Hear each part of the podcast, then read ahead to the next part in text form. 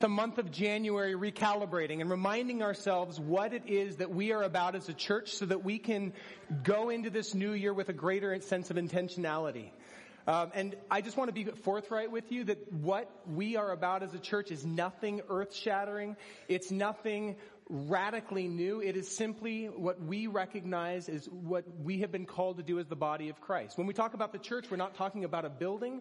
We're talking about a people. Anybody who is a Christ follower is part of that family, that body of Christ. And we have just wanted to remind ourselves of what it is that we as the family or the church have been called to do. And so let's throw our purpose statement up on the board. Again, this is nothing earth-shattering, and I hope the other 54 iterations of the community of God around this city and around our county would say the same thing. But this is what we are about. Lighthouse Community Church, and you can read this with me if you can read.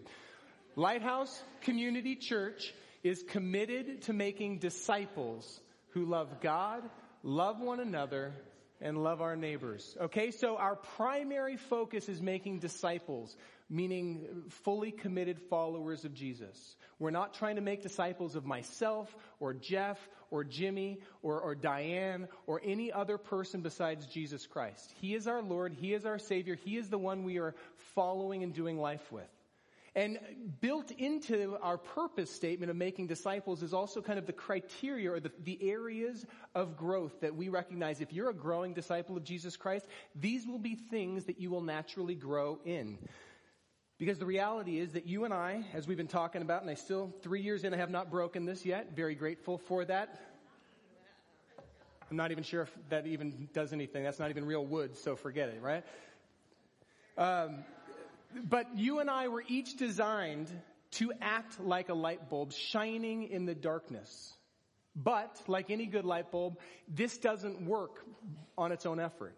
It needs to be plugged into a power source. And so that first area of loving God, growing in our relationship with God, if we are not screwed tightly into the power source in an abiding way, we can't produce light. But when we do connect in and remain connected, remember I said we are not like our cell phones. A lot of us approach our relationship with God like a cell phone. I got to plug in for an hour and a half on Sunday, and then off of that charge I can go out and love people. Or I got to plug in for about 10, 15 minutes in the morning, and then on that charge I can go. And we find ourselves burning out, getting exhausted, no longer even wanting to be around other people. That's because we're trying to do it by our own effort. But when we remain connected, not just for an hour, not just for a day, but 24/7, when we recognize that He is here with us, not just when we're sitting in a building, but when we're brushing our teeth, when we're washing dishes, when we are driving to work, when we're sitting in a cubicle making phone calls, He's with us even then. When you're at the gym, when you're grabbing coffee, He's with you. So the first area that we want to lean into as a community is continuing to grow in our relationship with God. But there's another thing that will cause a light bulb not to work. And that is if this filament here breaks. We had a couple of bulbs that we got in the mail from Amazon that are this kind of Edison bulb, and a couple of them didn't work because the filament had broken in transit. But you and I were created to take the life-giving energy of our relationship with God and transfer it through kind of the messiness of life together, doing life with one another, walking with one another, spurring one another on, holding one another up when we're exhausted. When our circumstances eclipse our ability to see God, having somebody next to you go, no, He's still there. Don't lose heart. Remember how faithful He's been. Right? So we were created to do life with one another. But both of those things, while extremely important to a healthy relationship with God, those are not the end in and of themselves. Because if they were, then the moment we place our faith in Jesus Christ, He could just zap us into heaven, right? Because now we have relationship with God and we get to spend eternity with Him and with one another worshiping Him. So what's the point of remaining in this broken world? But the truth is, He has another purpose for us. And that is to shine, to radiate the light of His love into this world. And this is in line with what a disciple is about. Remember, when we talked about 3 weeks ago, we talked about what a disciple does. A disciple has three goals. To be with their rabbi 24/7, living with them, learning from them, doing what they do. Secondly, to to become like their rabbi. They would watch what their rabbi did and do it exactly. And in that process, they would be shaped and molded into the image of their rabbi, so that thirdly, the ultimate goal is that they could do what their rabbi did, that they would be able to then train up another generation of disciples, that they would become rabbis or disciplers themselves. And Jesus recognized that he came to be light. In fact, you don't need to turn here, but in John chapter 8, Jesus said this: "I am the light of the world. Whoever follows me will never walk in darkness, but will have the light of life. I have come into this world to reflect the heart of God to a world, to expose some of the ways that people have misunderstood his heart, or some of the ways that has gotten buried underneath all of the religious jargon." In fact, if you have a Bible, turn with me to Matthew chapter, where are we going? We're going Matthew chapter 8. Go ahead and turn with me. If you don't have a Bible, there should be one in the seat back in front of you. If you don't own a Bible, that is our gift to you. Please take it home with you. Keep it. But Jesus' life was a study. He reflected a heart of God, and it was very countercultural. In fact, even within the Jewish faith, it was very it was challenging and countercultural, because he would go after the untouchables. He would move towards the hurting rather than avoiding them, rather than shunning them. He would move towards them. He would feed the hungry. He would bind up the broken. He would love on the unlovables. And one of my very favorite stories comes right on the heels of Jesus in this massive Sermon on the Mount that he gives. It's one of the most beautiful sermons ever delivered to a crowd of thousands of people. And after he comes down off the mountain, he's met on that pathway by a man who has a skin disease called leprosy. Now, in that day and age, leprosy was far more common than it is today. And it was not only the deadening of the nerves and the deadening of the skin to the point where somebody's body was literally falling apart, and they would regularly have parts of them amputated, but it was also culturally debilitating, because when you had leprosy, even within the Jewish faith, you were considered unclean. You were not worthy to go into the temple and to worship God because your body was breaking down. And so they would shun people with leprosy. When you were walking down the street and you saw somebody with leprosy, first off, they were required, if they were ever around other people, to yell out, "Unclean! Unclean!" just to let people know that they were coming. Sounds like fun, right? And if a well-meaning Pharisee, somebody who took his faith seriously, saw somebody with leprosy, they would cross to the other side of the street and pass as quickly as possible. That was culturally expected, because if they were to even touch that leper, they would automatically be made unclean or ceremonially unclean, and they would have to go through a whole series of cleansing things and prayers and sacrifices just to be worthy to enter into the temple. That's the cultural milieu that Jesus runs smack dab into when this man on the side of the road goes, "Jesus, if you are worthy, you can make me clean. If you're willing, not if you're worthy. If you are willing, Jesus, you can make me clean." Now look at how Jesus responds to him. There's a reason why this is one of my very favorite moments in his entire ministry. Jesus reached out his hand and he touched the man. Now in that culture, I can just imagine with this throng of people from the Sermon on the Mount that he's just given, there would have been an audible gasp as Rabbi Jesus reaches out and touches a man, thereby making himself ceremonially unclean. That was a tongue twister.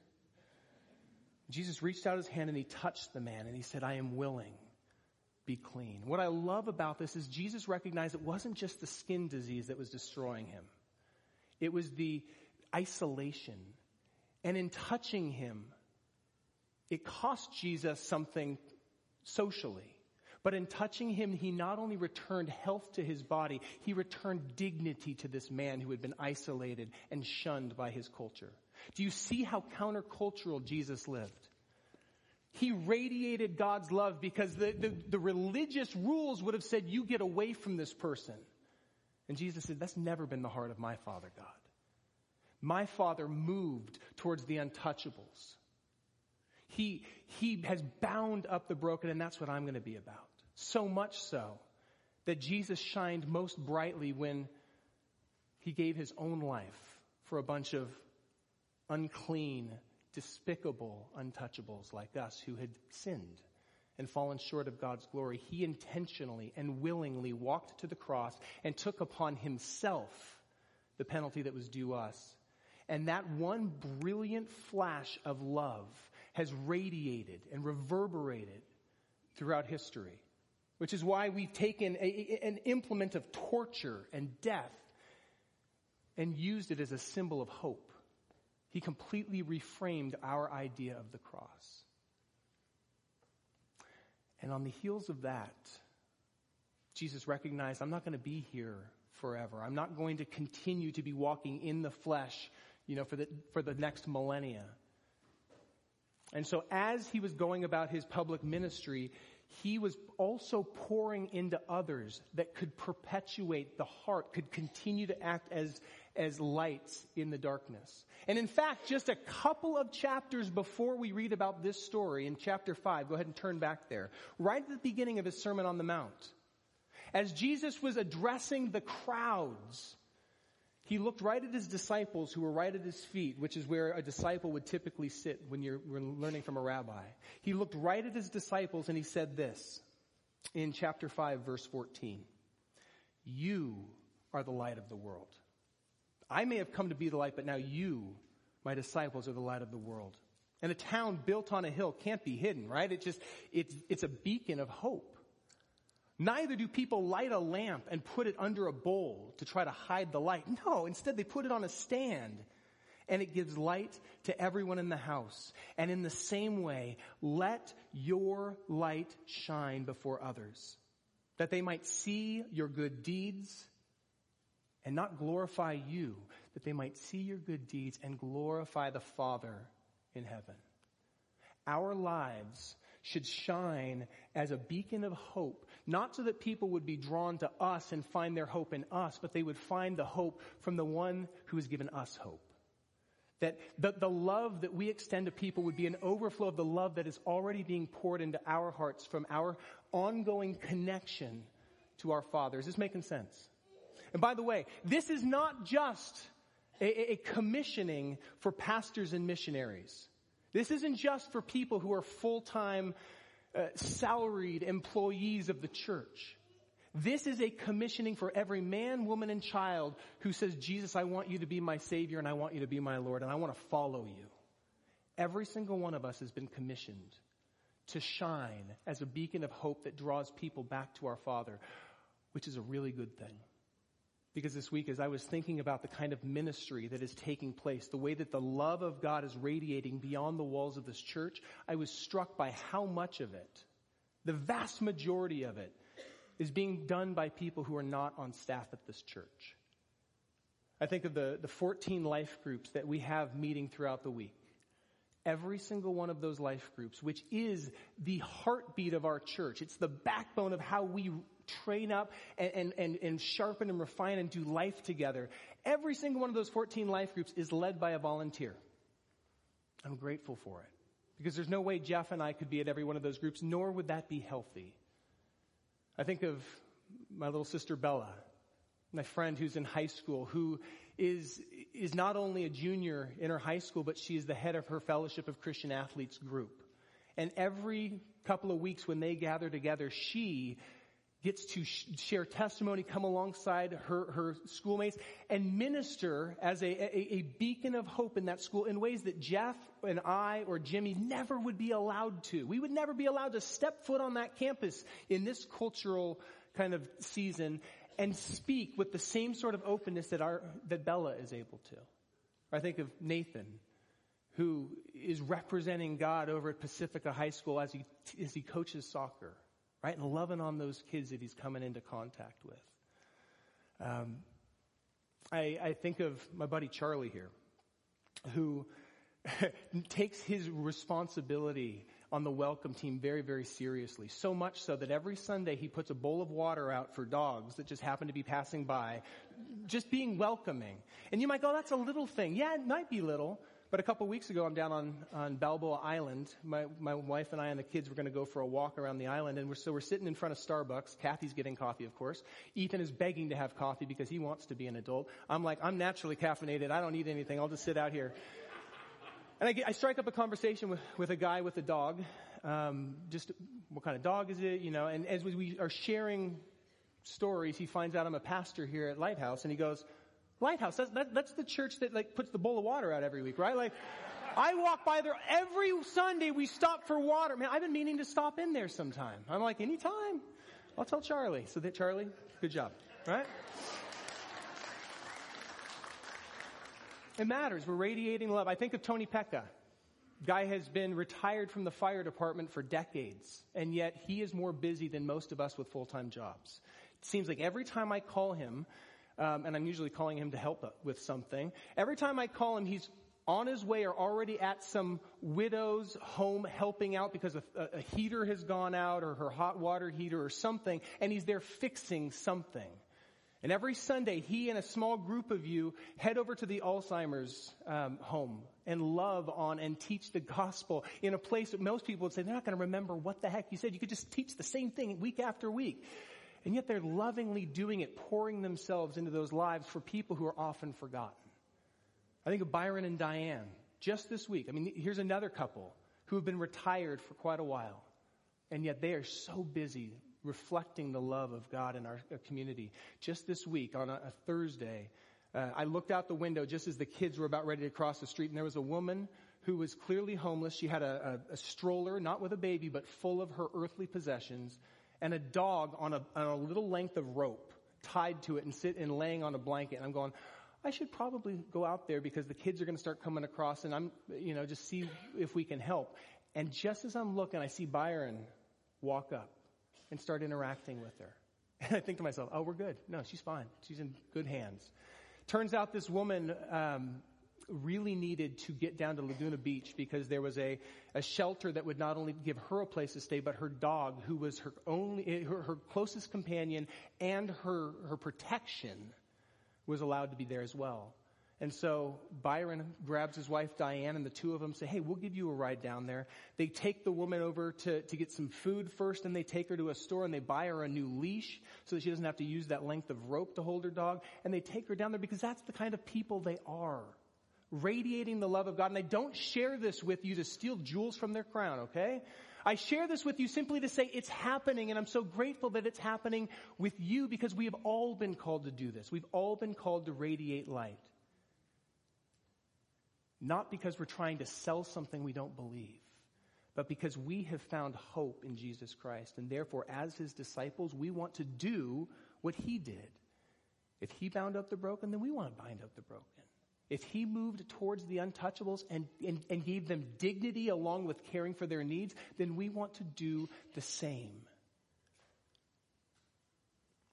But it's at this point, I think, that many of us kind of tap out because we go, okay, wait a minute. You're saying that I need to be like Jesus, but I'm clearly not like Jesus. Let's just be honest here. I mean, Jesus raised the dead back to life. I can't do that. Jesus walked on water. I could just barely trying to keep my head above the waterline. Jesus cast out demons. I got a couple of demons of my own that I'm trying to wrestle with. Jesus intimately knew the heart of his Father God. I have a hard time remembering to read my Bible, let alone understanding what I'm reading in the first place. Anybody would be a better representative of him than me. And with that attitude, we kind of try to tap out and say, God, send someone else. I think in a lot of ways, it resonates with another guy that we run into in scriptures, a guy named Peter. If you have your Bibles, turn with me to Luke chapter 5. I love this because this is at the very beginning of Jesus' ministry that we're picking up in this story. Jesus is walking along and he comes to the Sea of Galilee. And there's another crowd of people following him. And Jesus is planning on teaching them, but he needs a way to amplify his voice so that everybody can hear. And he understands that if you speak on the water, it'll kind of amplify that. And you can speak to everybody that's been following him.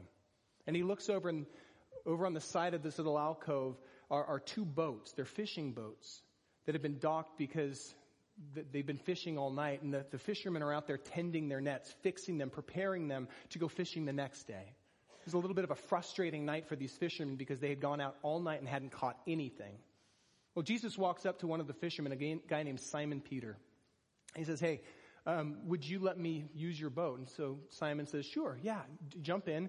He pushes offshore, and Jesus begins to teach the people.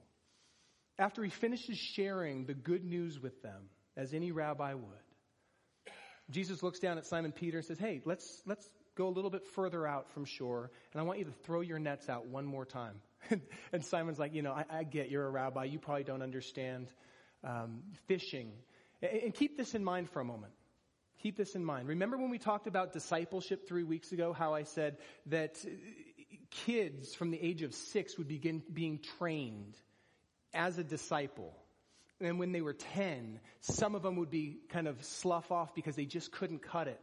And then when they became 14, more of them would slough off, and only just a few of them would become invited to become disciples. The others of them would head home and begin being trained or apprenticed under their fathers in the family business. Well, Peter is obviously one of those also-rans who didn't make it as a disciple, because he didn't have what it takes. And so he has now been trained by his father as a fisherman. And Peter says, "Jesus, I understand you're a rabbi. You don't get it, but we've been fishing all night and we didn't catch anything. And this is not the best time of day to go fishing. Just ask Jeff. You go at night when it's getting dark. But because you say to do it, I'll do it. That's fine." And he lets down the nets. You know how the story goes. Suddenly the nets are so full of fish that he's barely able to hold on to it. And as they start filling the boat up, it starts becoming so full of fish that he's like, "All right, we need help. James, John, get the other boat. Get over here." And they fill that boat up. And when Peter realizes the power, the authority of the man in his boat, he gets down on his knees and look at what he says. In chapter 5, verse 8. He fell down on his knees by Jesus. He said, "Go away from me, Lord, because I am a sinful man." In that moment, Peter became well aware of his own unworthiness. Not only did I not cut it as a disciple, but I'm a sinful man. And I'm obviously around a man who is tremendously holy and has authority, the likes of which I've never seen. He can't even comprehend himself as a disciple of Jesus, let alone somebody who might be used by him to build up and spread the gospel. But look how Jesus responds. Jesus responded to him, "Don't be afraid. From now on, you're going to fish for people." And so Peter and James and John, his partners, pulled up their boats on shore. They left everything and they followed Jesus, which means they became his disciples. What I love about this story is that our God has a way of taking the mundane things of life, the things that we think don't really matter, our jobs that were not spiritual per se, the relationships we've had along the way that have come for a time and gone, even the wounds that have been inflicted upon us. God has a way of taking those things and redeeming them and using them to advance his purposes. I think of my buddy Ray Markley, who went to school to be a pastor and then found his way kind of sideways into insurance. Different type of insurance, I suppose. And he could look at this and say, "Well, you know, man, I'm not a pastor," but the reality is that Ray is a pastor to people within business. He has a very thriving discipleship that he does with other business owners. And he has a credibility and an ability to speak into their lives in ways that Jeff or I never could, because we don't have that same kind of life experience.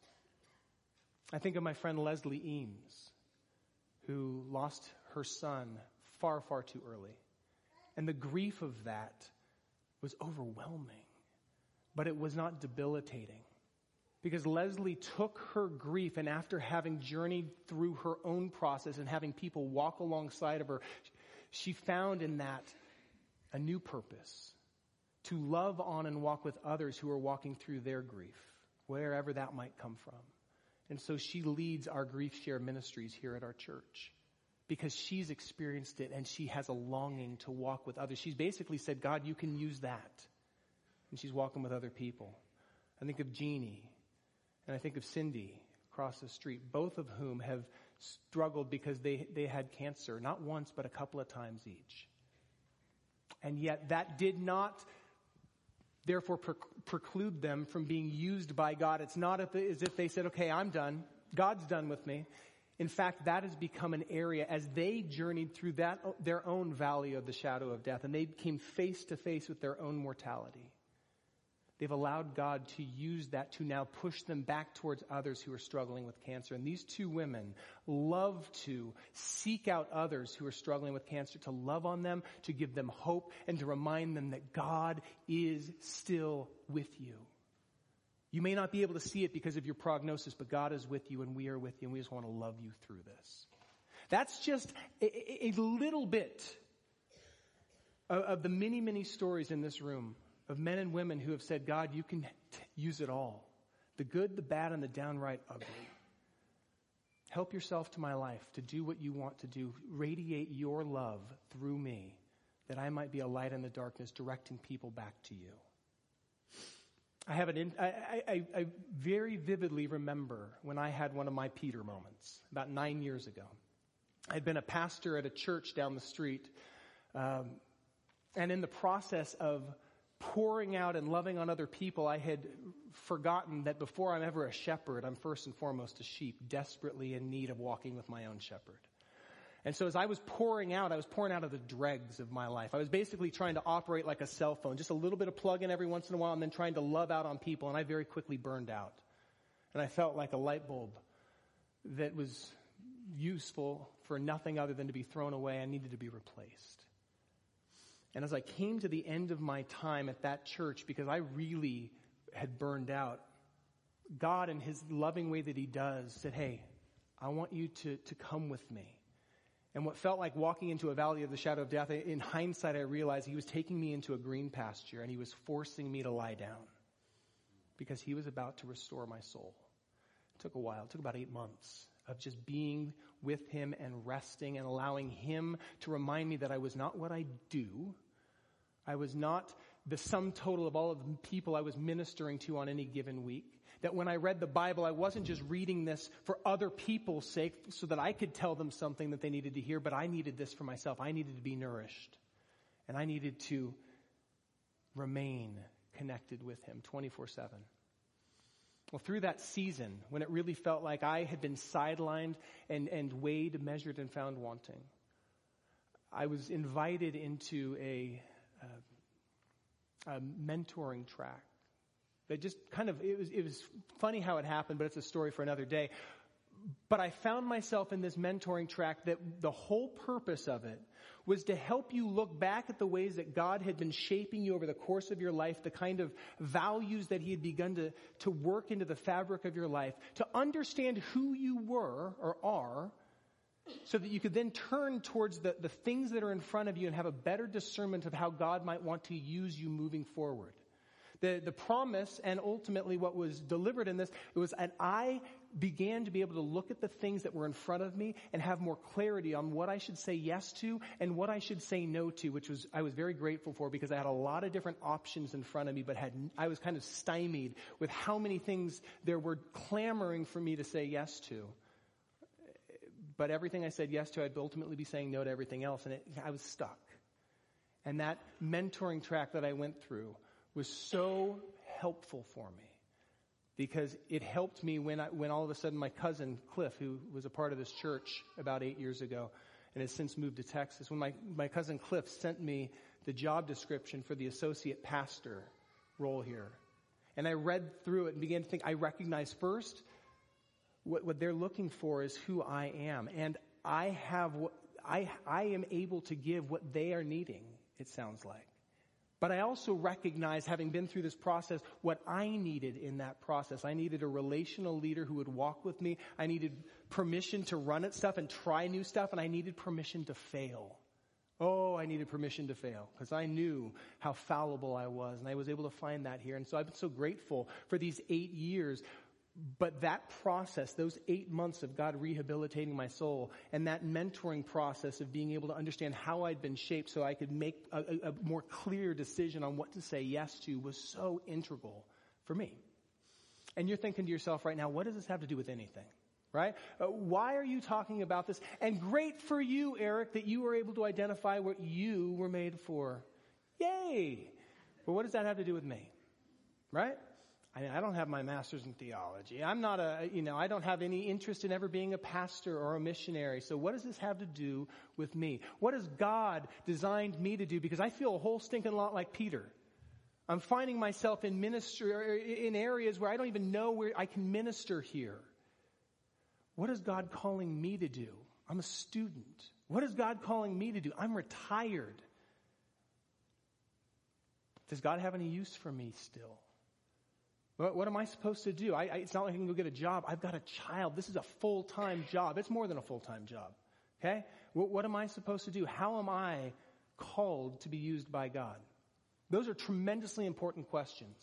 And there is no one-size-fits-all answer to them. But there are answers. And it is our desire that you would have the opportunity to explore those answers or to seek those answers out this year so that we can continue to grow as disciples who are growing in our relationship with God, with one another, so that we ultimately shine as only we can do in our own spheres of influence. And that's why I'm so excited that we are embarking on the missional pathway, because the missional pathway is that mentoring track that I got to go through 9 years ago. It is something that I have borrowed heavily from in my own ministry. And when I do one-on-one discipleship, it is something that I've leaned into. And I've longed for a long time to invite my entire church family into this process so that you too could become awakened to how God wants to use you here and now, and have a better understanding of how he's already been shaping and working into you the things that you need to be able to love people right where you're at. And I'm really grateful that it isn't something that we've just concocted. This is actually something that has been kind of tried and tested over the last 2 decades. And in fact, I want to introduce you to my friend Kirk Curlin. Kirk, come on up here. Kirk has been a mentor to me for the last 1.5 years. We have been in relationship, we've known one another for far longer than that. But Kirk actually has been leading churches and individuals through the missional pathway for 18 years now? Yep. Yes. Yeah, all right. Eric? Woo. Yes, 18 years. There you go. So I would love for you to share, Kirk. I know that we are not going to be the first church that you've led through this. And also, I just want to be very clear that you are donating your time to us to walk us through. Why is it that you care so much about this process that you would give of a lot of hours of your time to lead us through this? So I'm going to say it this way. When I get up in the morning and I look at the condition of the United States, the culture around us, it terrifies me. Anybody else? Yeah.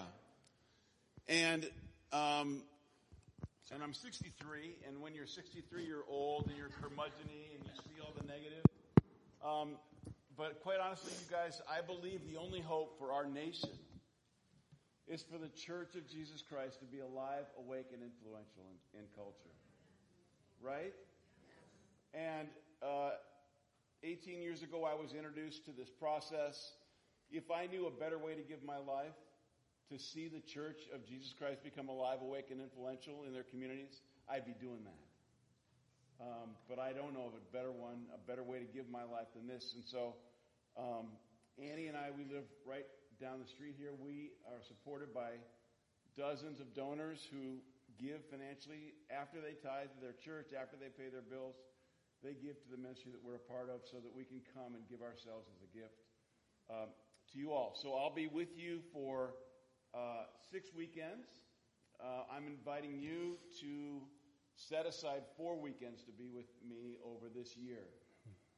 That's not a big ask. Well, it's not a big ask if we understand that how big this can be. It is a large amount of time, but I can tell you as somebody who's walked through it, it is time well spent. And yes, I'm very frustrated that these... Can we get one of them going? Which one? This one? That one? Whichever one. You just want to talk into my face? We got nothing.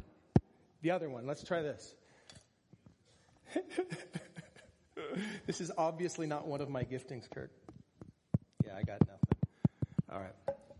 Yeah, I talk for a living like you do, so I can talk about it. Okay, so let me ask you this question. Oh, hey. Hold on, we got tone. Life. It's working. Hey, all right. Okay, so Kirk, you have walked with dozens of other churches through this process. What sort of fruit have you seen come about by this investment of time? Yeah, so I'm going to tell you a couple of my favorite stories. So I'm working with a church, and in the back half of the process, a part that we're going to do in the fall, they discovered they had a number of educators in the congregation, and there were a number of public schools close to them that needed, that were very under-supported. The parents were too busy and this and that. So this church, as a result of our process, adopted an elementary school, and they began to go over and be room parents. The whole school had one room parent in the entire school. The PTA had one member, probably the same person. And so the church said, we'll be that. We'll come and do that. And so really difficult job to be a room parent. But we did it. A lot of retired people in the congregation, so they became room parents, did after-school tutoring, did a computer lab before school, provided appreciation lunches for the teachers, for the faculty, every month just to say thank you for sowing into these kids and the next generation of our city. And did lots of really difficult things like that. As a consequence, about a year and a half into the process, the pastor's phone rang, and it was the principal of the school. She said, you won't believe what's happened. Our kids' test scores jumped on their standardized tests. It's never happened in the history of our school. And she said, I had no idea how it happened, and so I pulled the faculty together. He said, Pastor, my secular public school faculty said it must be those church people.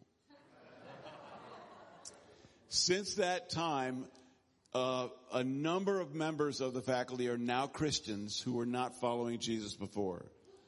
A number of them have found their way into that particular church, although it was never the church's idea to grow itself as a result of their service at the schools. That make sense? Mm-hmm. So another church I work with, in the back half of the process, discovered they have a lot of people who work in law enforcement. And they also discovered there are 3 prisons within the city limits of their town. And so they chose to adopt the correctional officers at one of those prisons. As they were being toured through the facility for the very first time, the lieutenant leading the tour at one point stopped, spun around, and said, I have to tell you, hundreds of ministries have come into the prison, always focused on the inmates. You're the first church that's ever thought, or ministry that's ever thought, to care for our prison guards, our correctional officers. He said that with tears running down his cheeks. A couple years into the process, so they did very difficult things. They baked cookies, brought them into break rooms, gave them to the... They would also sample the cookies before they gave them, right? Yeah, all that. Yeah, it's important to practice. Quality control. Yep. Yeah. That's your job, I bet. It is. Yeah, good. So, and then they did these really crazy things. They upped their game and they made cake pops. I have no idea how cake pops work, because how do you bake the thing without burning the stick? I haven't figured that out. So cake pops, did barbecues in the parking lot at shift change, just to bless the prison guards and all that. A couple years into the process, one of the assistant wardens, said to several of us on my team, the environment in the prison is changing. The inmates are different with each other. The correctional officers are different with the inmates. Mm. And the correctional officers are different with one another because of the influence of this church. Mm. The prison was built for 5,000 inmates. They have 8,800. Mm. They have 2,200 employees. The church on a full Sunday is smaller than you. 160 adults on a big Sunday. How can 160 people change the lives of 11,000? Jesus. Mm-hmm. Christ in you and me, the hope of glory. So I want to invite you to be with us on this expedition. You're going to discover how God has shaped you over your lifetime. Whether you're 17 or whether you're 77, God has been at work shaping you all through your life experiences, your failures and your successes, your disasters and your delights, to make you his instrument. Now, here's what I know. In most churches, there are a few of you who are already busy, engaged like this, plugged in, right? You're serving like mad. The rest of you love to watch them do it. Mm-hmm. And love to hear the stories of it. Yeah, you do. And I'm here to say, knock it off, get in the game. Mm. Here's a low bar, low risk way for you in the back. You watchers, okay? Get in the delightful game. Yeah. Will you do that? Yeah. Will you do that? Yeah. Awesome. God bless you. Thank you so much. Appreciate it. Yeah.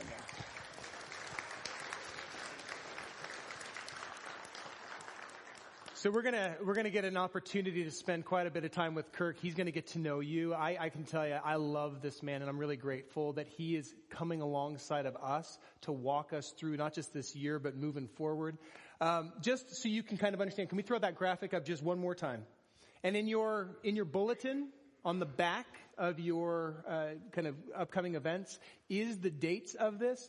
Here's how the missional pathway works. The first 2 weeks of it are focused on you individually. Awaken is all about you beginning to awaken yourself to how God has shaped you over the course of your life, the things he's worked into the fabric of your life.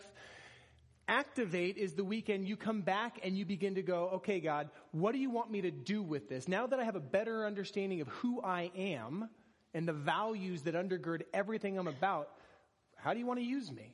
And you will not only be able to leave that day with a very clear purpose statement, but also with some next steps on how to begin intentionally living it out. The 6 or 7 of us that went through this last year to kind of go, okay, is this what we want for our church? All 7 of us were like, not only were we like, yes, the church needs this, but all of us had a better, more clear understanding of what we needed to do in order to be more intentional about living out what God was calling us to do immediately. And I'm talking about both Jeff and I. And Jeff, talk to Jeff if you don't think that this is for us, because Jeff was the most resistant. I've been through things like this a dozen times. I did this in school. Why am I spending any time here? Yeah, you understand.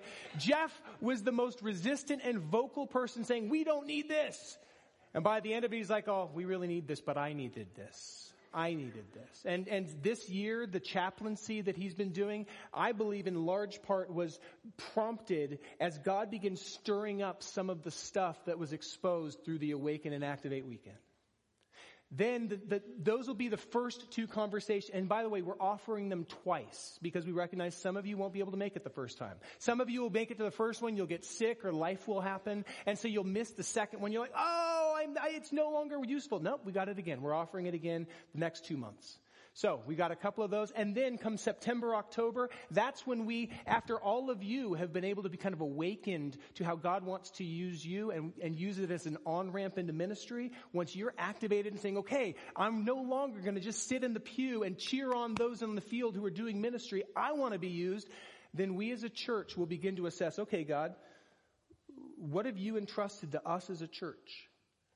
And what are the needs that we recognize around us? And then finally, in advance, how do you want to take what you've entrusted to us to do what you want to do beyond the walls of this place? What are you calling us as a community to focus on in 2020 and beyond? The best part of this whole thing is that come the end of this year, we will have a far more clear vision of what we are being called to as a church community than we do now for 2020 and beyond. And we will have come to that together rather than just a few of us on the elder board making that determination. That excites me. So I ask you to prepare for this. I ask you to carve out the time. Now, there are some of you in the seats right now who are going, I'm not sure that I need this. You're feeling a little bit like Jeff.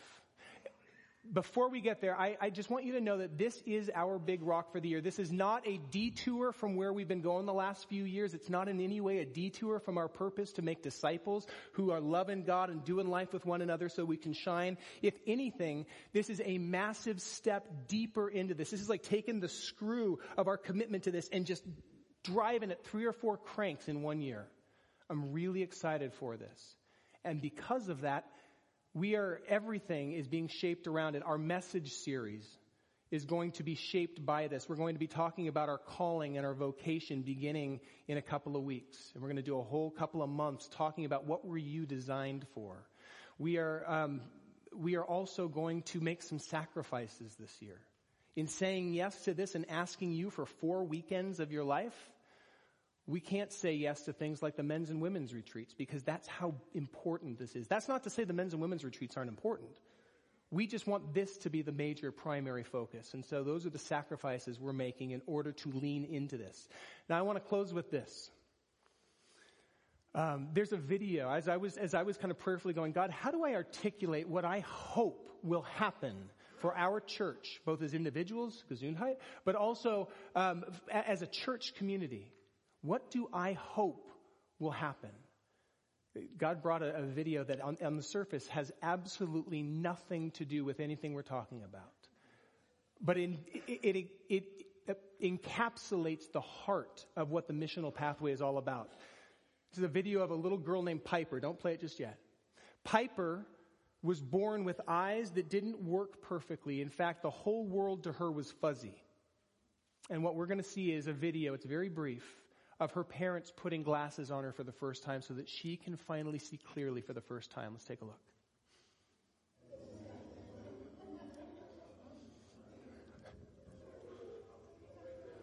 Hi. Hi, Parker. How are you?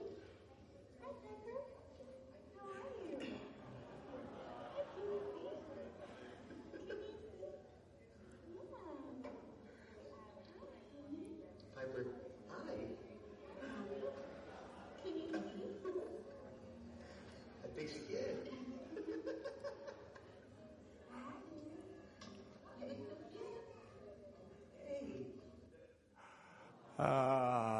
Okay, so I've watched that clip like 2 dozen times, and it has not gotten old.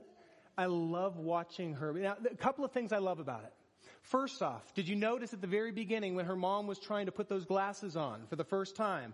What is she doing? Oh, cut it out. I don't need those things. That's uncomfortable. What are you doing to me, right?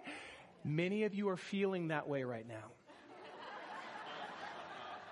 Just like Jeff. I don't need this. No, stop. I don't need this because I'm still in high school. I'm in junior high. It's going to be years before I ever have to move out of my parents' house and think about getting a real job. Why do I care?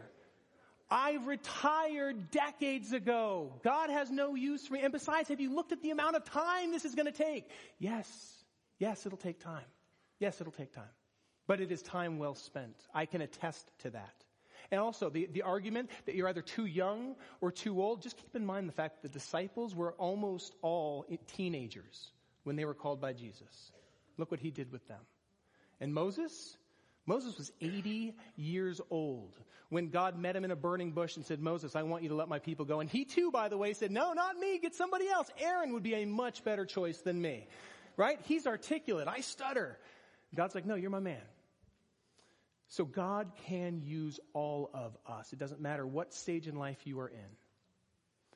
The other thing I love about this is the look on that little girl's face when she finally is able to more clearly see her world, see her mother and her father clearly for the very first time. That look of excitement and joy, I can't wait to see that look on you when you realize what God has designed you for and what he's inviting you into here and now.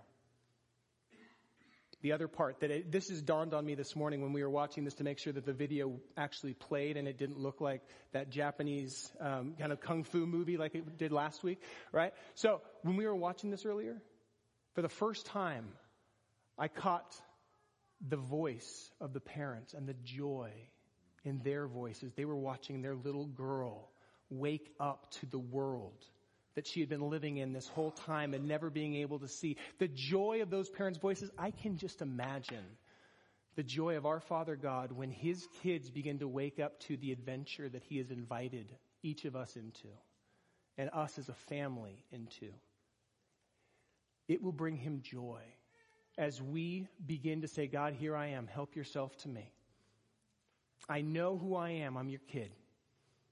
I now see the ways you've been working with me throughout my entire life, not just in the big mountaintop experiences, but in the mundane stuff and in the in the dark valley of the, you know, in that dark night of the soul kind of seasons. Even then you were there. And God, now help yourself to all of it. Use me. I promise you it will shape our church, and it will help us radiate his love beyond the walls of this place far, far more vividly. So would you please prayerfully carve out the space to join us beginning in March?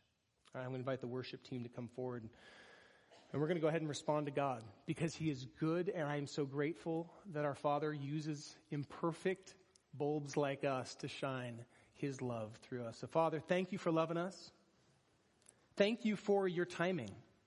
I thank you that though this has been, something that's been around for a long time, I feel like only now are we as a church ready to begin walking together through this pathway. And I pray, Father, that you would do immeasurably more than we could ask or imagine as you wake each of us up to the opportunity to join you in what you're already doing, and to invite you to use what you've entrusted to us to glorify you and to love on those beyond the walls of this place. So have your way with us, Jesus, in your name.